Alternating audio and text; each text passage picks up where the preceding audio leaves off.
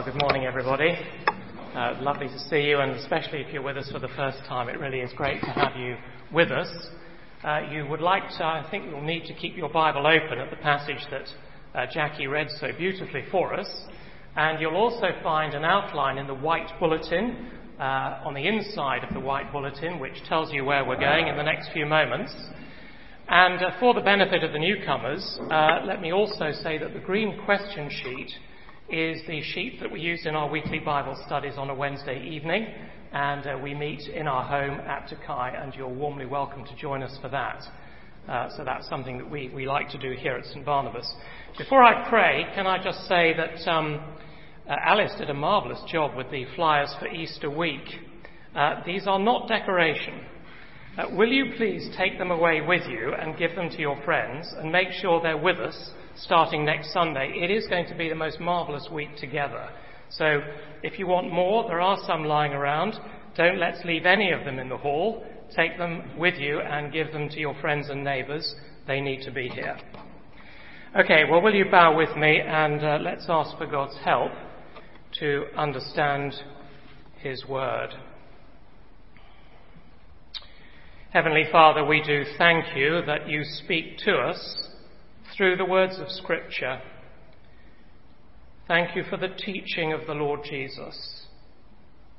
Thank you for the way that He reveals to us your mind and your heart.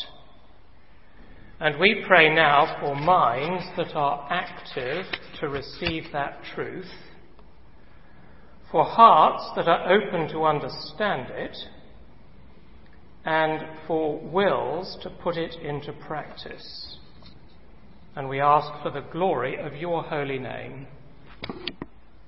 Amen. Well, this morning is actually the last in our present series in the Gospel of John. Uh, as White said, next Sunday, God willing, we begin our Easter series. We will be continuing in John's Gospel in the first term of next year. If you're a regular, then I hope by now you know that John has been teaching us in these early chapters of his gospel what it means for Jesus to be the Son of God. And uh, our passage this morning shows us why that is not just an abstract idea for super keen Christians to discuss together on Sunday mornings. It is absolutely fundamental and practical for your life and for mine. So let me start this morning with a question. If someone were to ask you, how does a person become a Christian and remain a Christian? I wonder what you'd say. Uh, one survey that I read says that 66% of professing believers would describe themselves only as casual Christians. Uh, as the survey defines it, uh, casual Christianity is faith in moderation. Uh, in other words, it allows people to feel religious without having to invest too much of themselves in their faith. And I guess from a, from a social point of view, that's a pretty safe uh, low risk position to take because it doesn't really demand a public coming out. Uh, it doesn't require too many inconvenient changes to a lifestyle. Now, there are lots and lots of problems with that, but the main one is that it suggests that people think that they are in the driving seat. That when it, it comes to becoming a Christian or remaining a Christian, that they can call the shots. My friends, that is not right. That is not the message of the New Testament. So, how does a person become a Christian and remain a Christian? Well, the answer that our passage gives is that a Christian is somebody who has had at least three experiences of God. Three experiences of God dealing with them individually and personally. Uh, these experiences are utterly life changing, but they're also incredibly gentle. Indeed, you might not even notice them happening. But when you look back you are in absolutely no doubt that God has definitely been doing business with you. So, what are these three experiences? The three experiences that are common to every Christian without exception. Well, the first is an experience of God's irresistible love. Now, at the beginning of our passage, uh, John says something that should grab the attention of every careful Bible reader. Have a look at verse 41. John says, At this, the Jews began to grumble about Jesus because he said, I am the bread that came down from heaven. Now, I'm sure you know that the context of this grumbling is the feeding of the 5,000 that we looked at a couple of weeks ago, and the claims that Jesus has been making about himself. And it is surely no accident that John is using precisely the same language here that we find in various places of the Old Testament to describe the way that Israel in the desert grumbled against God in spite of the miraculous provision of manna and quail. And uh, what John wants his readers to notice uh, is that this unbelieving spirit hasn't changed. In spite of the fact that Jesus provided this miraculous bread, just like God did in the wilderness all those years before, they're still grumbling. In spite of the miracle, they still can't believe. Now, my friends, that is the context for understanding what Jesus is teaching here. We touched on it last week, but it's even clearer in our passage this morning. What is it? What's the message? It is this that no one can make themselves a Christian. That is actually one of the distinguishing marks of the Christian faith.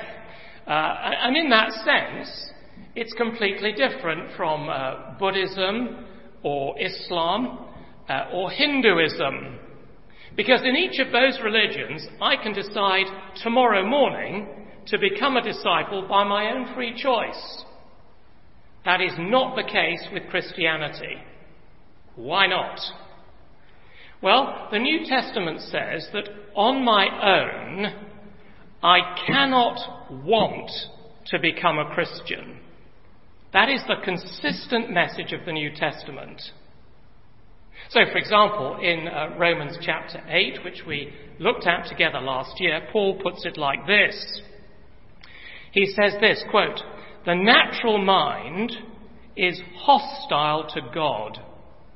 It does not submit to God's law. And then these marvelous words, nor can it do so.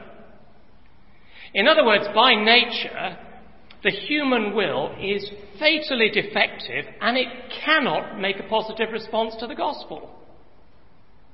So, what Jesus says here in verse 44 is, in my mind, one of the most encouraging statements in the entire Bible. Because in verse 44, Jesus says, No one can come to me unless the Father who sent me draws him. Now, the word translated draws in verse 44 has a very particular meaning. In every instance where that word is used in the New Testament, it is drawing something or someone that is resisting. It's always talking about a person being drawn in a direction they don't want to go. So, keep one finger, please, in John and turn with me to Acts chapter 16 on page 782. Acts chapter 16, page 782, and it's in the left hand column at the bottom of the page if you're using a church Bible. Page 782, bottom left hand column. Uh, we're going to pick it up from verse 19. Now, Paul and Silas are in Philippi.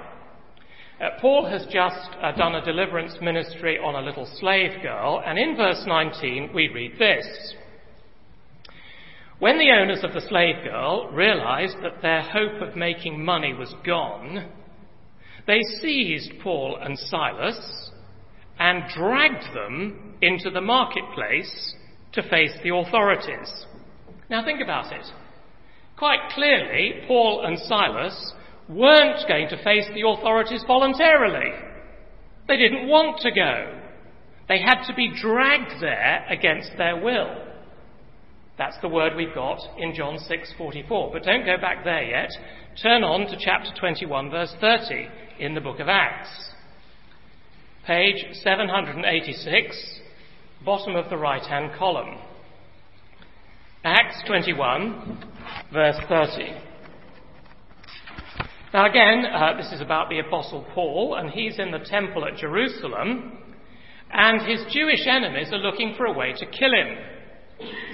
And uh, when they discover where he is, look at verse 30. The whole city was aroused, and the people came running from all directions. Seizing Paul, they dragged him from the temple, and immediately the gates were shut. That's perfectly obvious, isn't it? Paul didn't want to leave the temple. Uh, he was perfectly safe there. So the Jews had to drag him from the temple against his will. And again, that is the same word we have in John 6, verse 44. So come back there now, and I want to show you how wonderfully positive this is.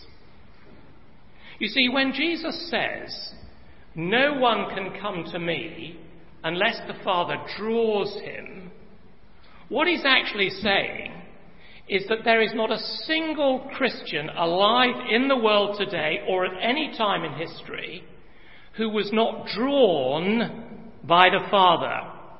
They were all resisting, every single one.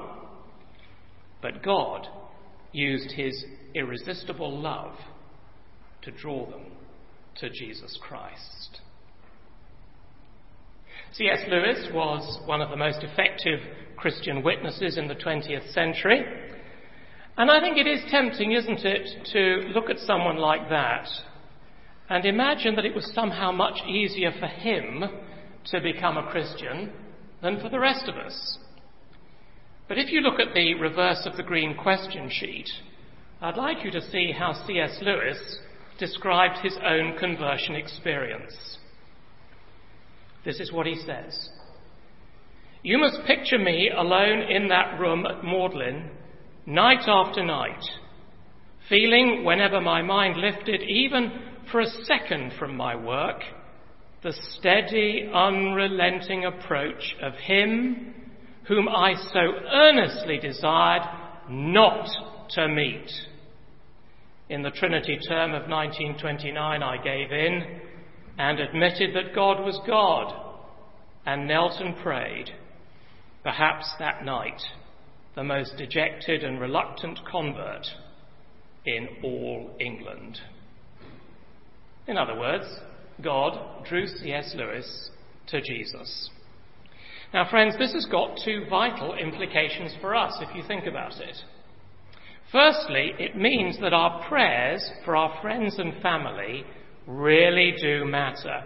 You see, you and I can't nag anybody into becoming a Christian. What we've got to do is we've got to go to God on our knees and say, Lord, you know, my friends and family, they're marvelous people. But you know what? They are so stubborn. They are so resistant. They are so hardened to the gospel. Please, will you draw them to Christ? And of course, with Easter just around the corner, wouldn't that be a marvellous thing for all of us to be praying this morning? Secondly, it means that we can afford to be far more bold than we are in reaching out to the really tough cases. You see, I think we tend to be far too easily put off by hostility. But you see, if God has determined to draw a person to Christ, well, that's what's going to happen, isn't it? His drawing love is actually irresistible. It's rather interesting, you know, so many times in history, uh, it's the people who are the most hostile at first who actually end up being the most effective servants of Christ in the end. Perhaps the obvious example is the Apostle Paul. Uh, you know, to begin with, uh, the murderous persecutor of the early church. But after God drew him to Christ, he took the gospel right across the known world, didn't he?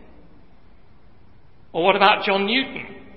Uh, to begin with, uh, a slave trader carrying thousands of human beings across the Atlantic, killing many of them in the process. But he was drawn to Christ, and he ended up becoming a wonderfully effective preacher and the writer of some of the most beautiful hymns in the English language. Or perhaps in our own day, um, some of you know of a lady called Rosaria Butterfield. For years, she was a practicing lesbian, an angry atheist. By her own admission, uh, the name of Jesus stuck in her throat like the tusk of an elephant. That's how she puts it in her own testimony. But in 1999, she was drawn to Christ, and today she's a highly respected Christian author and very effective conference speaker. So, can I challenge you this morning, please, to look around you? Who are the people in your life who are the most resistant to the gospel? In your family? In your circle of friends? Start praying for them. Ask God, even this Easter, to draw them to Christ and see what happens. So, the Christian's first experience of God is an experience of the Father's irresistible love as he draws men and women to Christ. But that raises, I think, an important question, which is how does the Father do this important drawing work? Well, the, the Christian's second experience of God is an experience of his supernatural instruction. Now, in verse 45, Jesus says something very striking. He says, It is written in the prophets, they will all be taught by God. Everyone who listens to the Father and learns from him comes to me. Now, we need to think about this. Right at the end of the passage, we're told that at this point, Jesus is talking to Jews in the synagogue at Capernaum. So these are religious people. Uh, they have full access to an Old Testament Bible, and they know it backwards. And yet it is painfully obvious, isn't it, that they are showing no sign whatsoever of coming to Jesus. So it would seem, wouldn't it, that simply having access to a Bible and reading it isn't enough. Because if it were, when Jesus came, the Jews would have recognized him and they would have come to him. But as it is, they can't get him out of the way quick enough. So what's the problem? Well, in the Old Testament, um, if you wanted to hear the word of God, what you had to do was go and listen to one of God's prophets. Only the prophets could bring the word of God to Israel. But uh, the prophets all spoke about a time when God's people would have the inward illumination of the Spirit. And when the Spirit came, they would quite literally be taught by God and not by a priest, not by a prophet. So, to give you perhaps one of the most famous examples, Ezekiel 36. Uh, in that chapter, we find God saying to his people, I will give you a new heart and put a new spirit in you. I will remove from you your heart of stone and give you a heart of flesh. And I will put my spirit in you and move you to follow my decrees and be careful to keep my laws. Now you see, the point is that the word on its own is not enough to draw me into a personal relationship with Jesus Christ. Don't mishear that. The word is absolutely essential. Uh, the person who never reads his Bible, who never sits under the preaching of the word, has absolutely no right to expect that God will draw them to Jesus.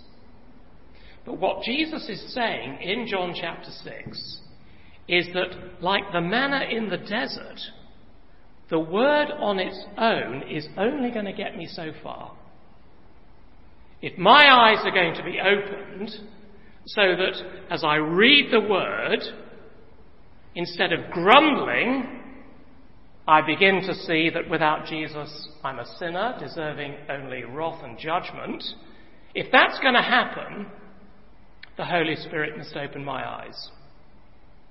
In other words, the, the external teaching must be accompanied by the internal witness. I've got to have the Word and the Spirit together. And that's the idea that uh, Jesus is picking up on in our passage. I think one cross reference will help us. Uh, flick ahead quickly to 1 Corinthians chapter 12 on page 811. 1 Corinthians 12, page 811. Now, in this uh, letter, Paul is talking to a very gifted church. They were a very troubled church. I'm very glad I wasn't asked to pastor the church at Corinth. Um, they were a very knowledgeable church. They did know their Bibles extremely well. Come with me, please, to chapter 12 and verse 3, which is at the top of the right hand column in the church Bible. Paul says this Therefore, I tell you that no one who is speaking by the Spirit of God says Jesus be cursed. Now pay attention. And no one can say Jesus is Lord except by the Holy Spirit. Couldn't be clearer, could it? Couldn't be clearer. So the Father draws us to Christ as we read the Word, and at the same time, the Holy Spirit opens our eyes so that we see Jesus for who he really is. Well, I'll come back to John. Because it's rather interesting to reflect on this. This supernatural instruction uh, doesn't stop the day we get converted. When Jesus says in verse 45, they will all be taught by God, you'll notice there's a footnote in the NIV. And uh, the footnote tells us that Jesus is quoting a passage from Isaiah. You don't need to look it up, but it's part of a passage which talks about the, the true people of God, the people who've been redeemed by the suffering servant. What are they doing? Well, in that passage, they are standing in heaven and they're being instructed by God Himself. So you see, God's plan for the people who really do belong to Him is to teach them. I wonder if you knew that. In fact, God has got so many wonderful things to say to us that it's going to take Him all eternity to do it. It's one of the things we're going to be doing in heaven. I wonder if you did know that before you came here this morning. But what Jesus, you see, is saying in verse 45 is that the people who will be standing before the Lord then are the people who are keen to listen and learn from Him now. And that is one of the signs that Jesus has already given them eternal life and will raise them up at the last day. Now, that may be a surprise to you, but can I say it's what Sunday mornings are all about?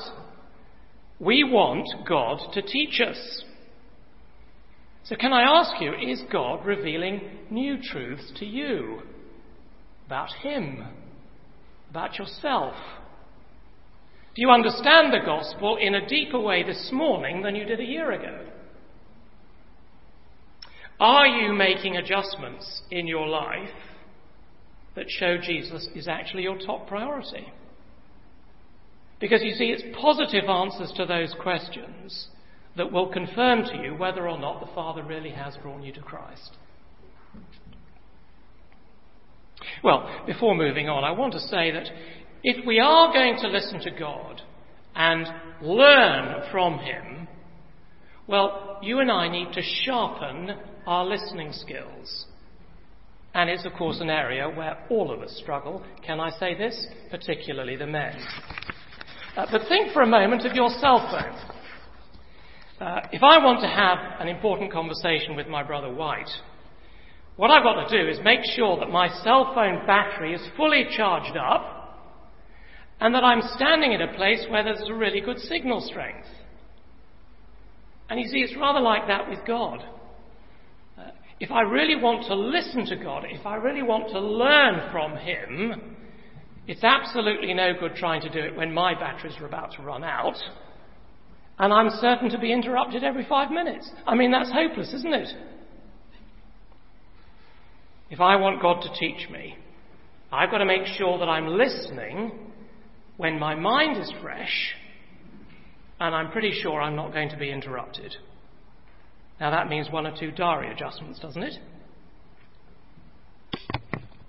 Well, so far we've discovered that a Christian is somebody that the Father has drawn to the Son, and this person has been enrolled in a lifelong program of supernatural instruction in which God Himself is the teacher.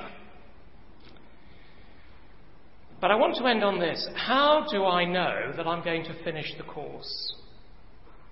What happens in those many times when I'm so overwhelmed by some sadness or great disappointment that I actually can't listen?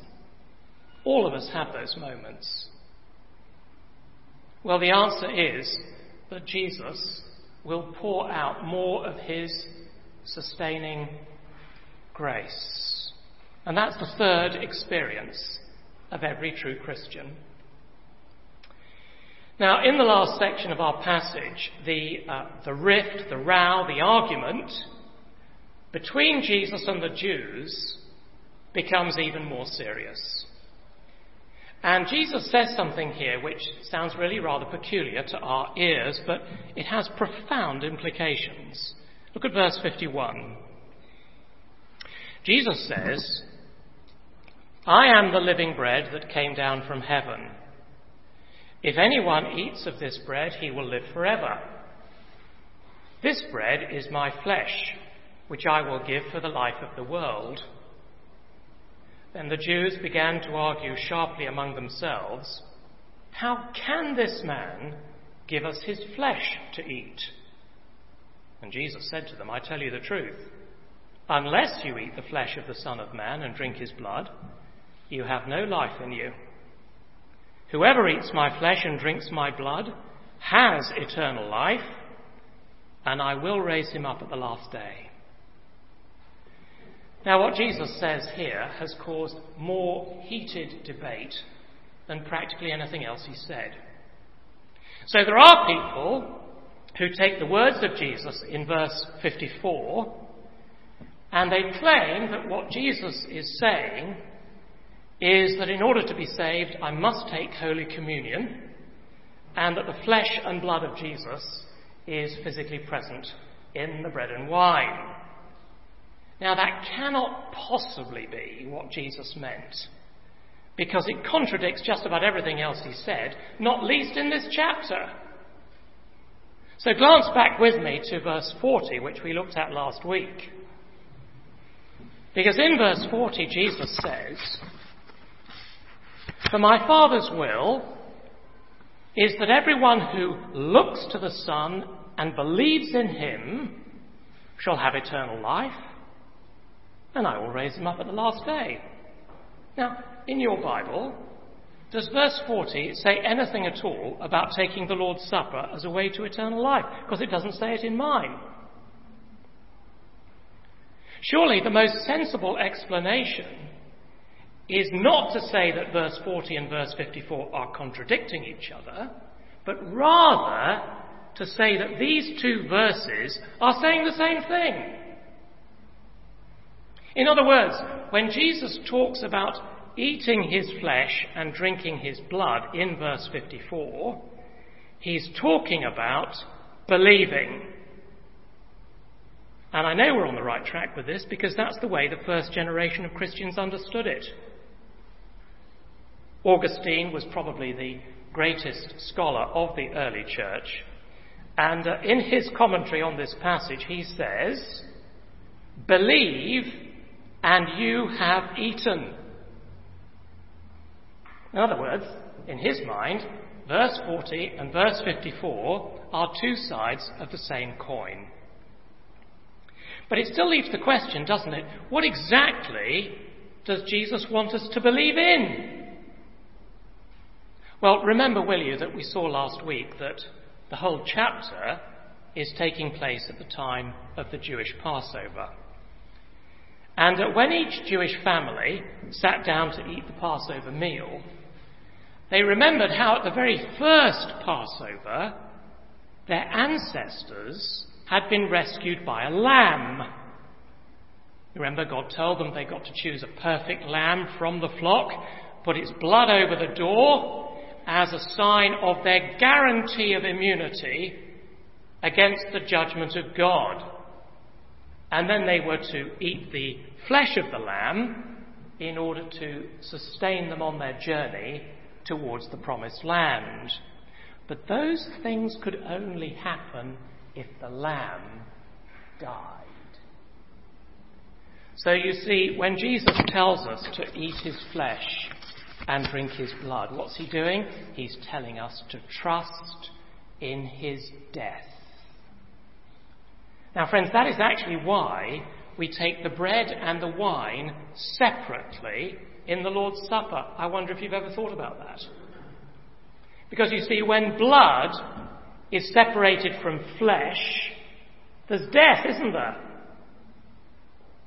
I mean, you know this in your own experience. Uh, it's a slightly gruesome illustration, so forgive me in advance, but there you are driving along on the N2, and uh, suddenly the traffic slows down, and you see the police cars and the flashing lights and the ambulances, and you know there's been an accident. And then when you eventually get up to the scene of the accident, if you see blood all over the road, well, you know there's been a death. Why do you know there's been a death? Because the blood has been separated from the flesh. And that's why we take the bread and the wine separately at the Lord's Supper, because we are trusting in the death of the Lord Jesus. Not only to give us immunity from God's judgment, but also to sustain us on our journey all the way through life. Now, friends, that is the, that's the message of Easter, isn't it? What does it mean in practice? Well, look at verse 56. Jesus says, Whoever eats my flesh and drinks my blood remains in me, and I in him. Now, I don't suppose it's possible to grasp everything that Jesus means by that, but if you're a Christian, then the very least that Jesus is saying to you and me this morning in that verse is this No matter what difficulties may come, no matter how much you might be in despair about yourself and your circumstances, if you keep trusting in my death, then when God looks at you, he's actually going to be looking at me. And you will know in the deepest way possible that you belong to him today and will do forever. So let me conclude. Have you had these three great experiences of Almighty God dealing with you? Have you experienced His irresistible love? Can you remember a time when you didn't know Jesus and, quite frankly, you didn't want to know Him? But, but God intervened in ways that you might not even have been aware of at the time, and He drew you to Christ. And now your life is different. Now you know that Jesus makes your life worth living because Jesus is the bread of life for you. Have you experienced God's supernatural instruction? Can you remember a time when the Bible was actually pretty meaningless to you? I know I can. You didn't want to read it. You hardly ever did read it.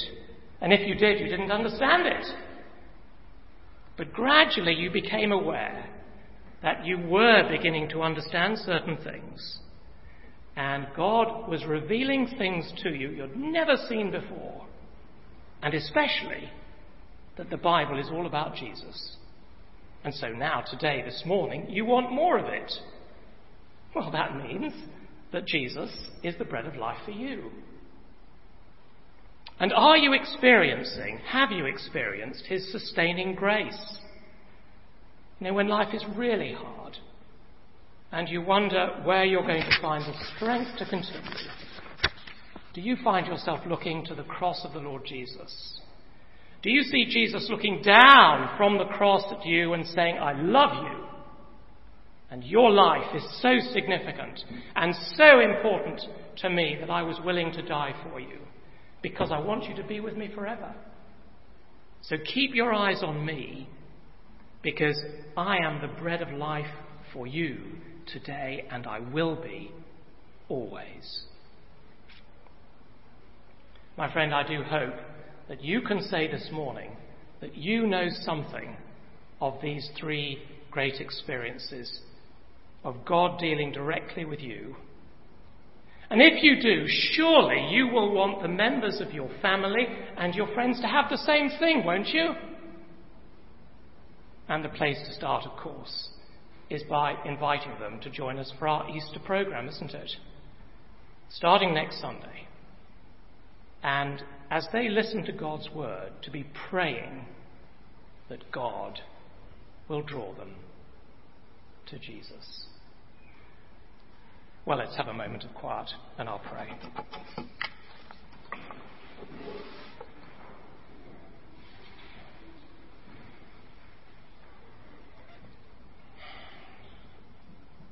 Heavenly Father, thank you that our salvation was never in our own hands.